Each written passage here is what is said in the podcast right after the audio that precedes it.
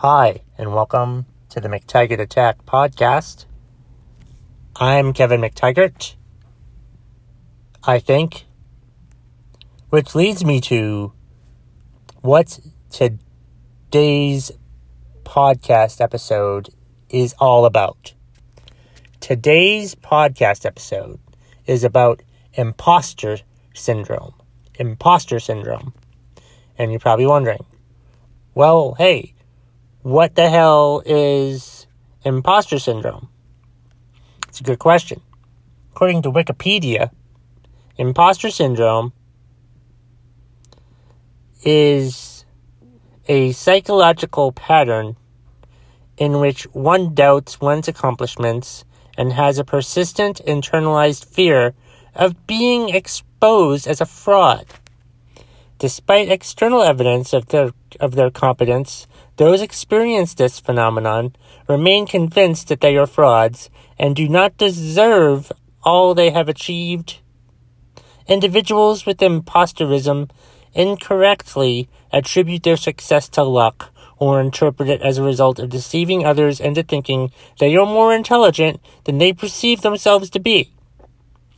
While early research focused on the prevalence of among high achieving women, imposter syndrome has been recognized to affect both men and women equally. Finally, equal rights for diseases and syndromes with imposter syndrome. I'm also not sure if imposter syndrome is spelled with an ER or, or an OR. Gonna have to look further into that before I write the title for today's podcast. But reading this description of imposter syndrome, I didn't know what it was, you know, up, up until like a few weeks ago. Then I heard about it. And once I heard about it, I'm like, yeah, I do that. Yeah. Yeah, I think I'm a fraud at everything I do. I don't think I'm good enough for anything. I, I think that I'm just deceiving people when in fact I'm not deceiving people. I, I, I think that I am, even though it's clear that I'm not. Like, I think that also extends to whether or not you're, you, you do a good job at work. Like, I, I constantly am afraid I'm going to get yelled at for something that I did wrong at work. Like, I'm not, I'm a fraud, basically, is what I'm afraid that I'm a fraud, but I'm not a fraud. I think is the best, simplest way to explain imposter syndrome. You're afraid that you're a fraud, but you're not actually a fraud. But you think you're a fraud, and that's all that fucking matters.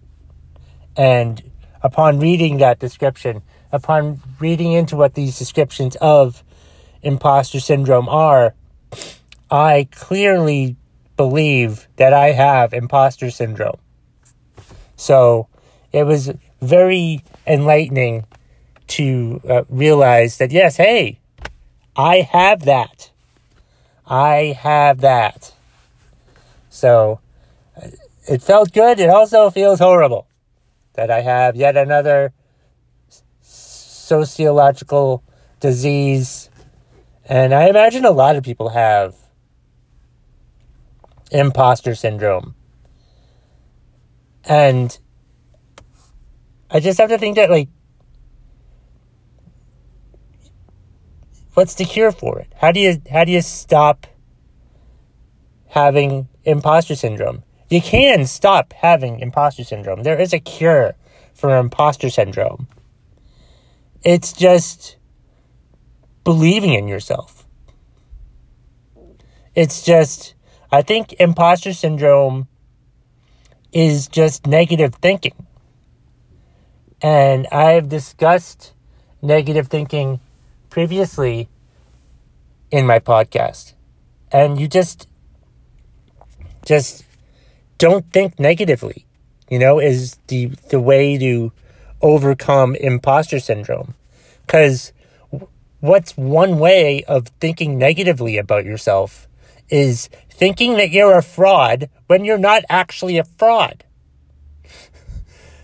Doesn't get much more negative than that when you constantly think that you're not good enough to do anything, when in fact you are actually good enough to do something. It's it's ridiculous. It, it is. It's it's just that's what it is. It's just it's just negative thinking. Think positively about yourself. Don't be your worst critic. Be your biggest hero.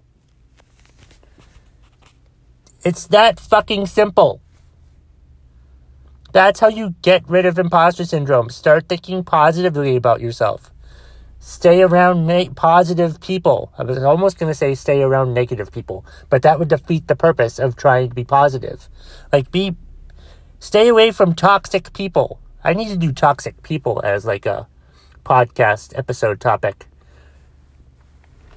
But yeah, that's that's what it is. Is like imposter syndrome. I'm I'd heard about this a few times like over the past couple months especially I've heard about imposter syndrome. So and then someone explained it. I forgot where I listened to it.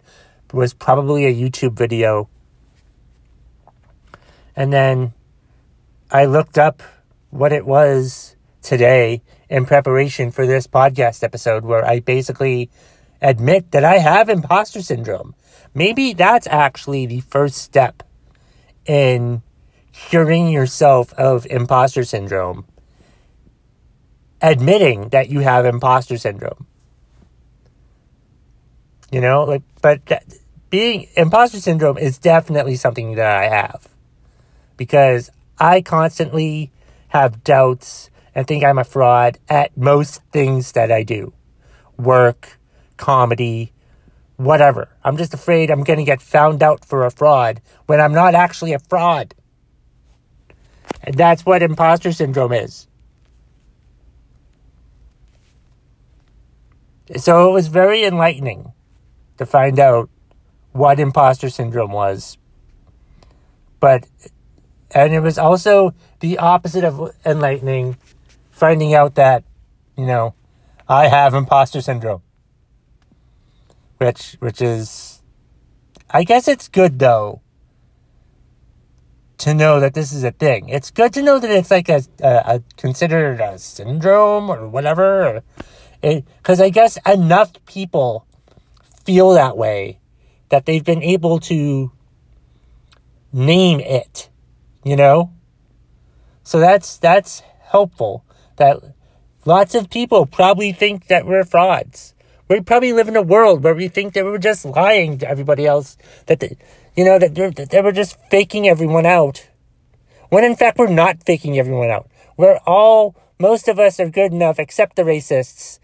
They are the worst. But anyway, if you're not a racist, then you're definitely suffering from imposter syndrome.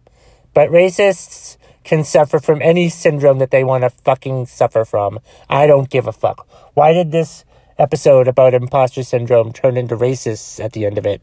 I don't know. But yeah.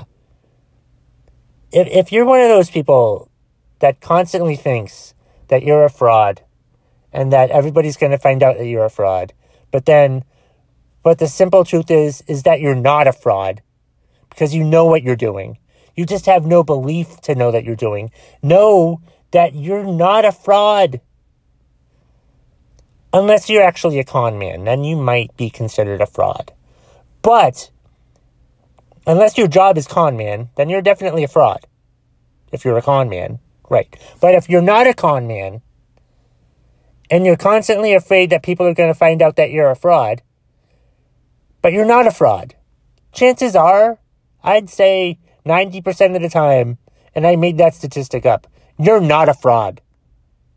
All right. So stop thinking that you're a fraud. Get your head out of your ass.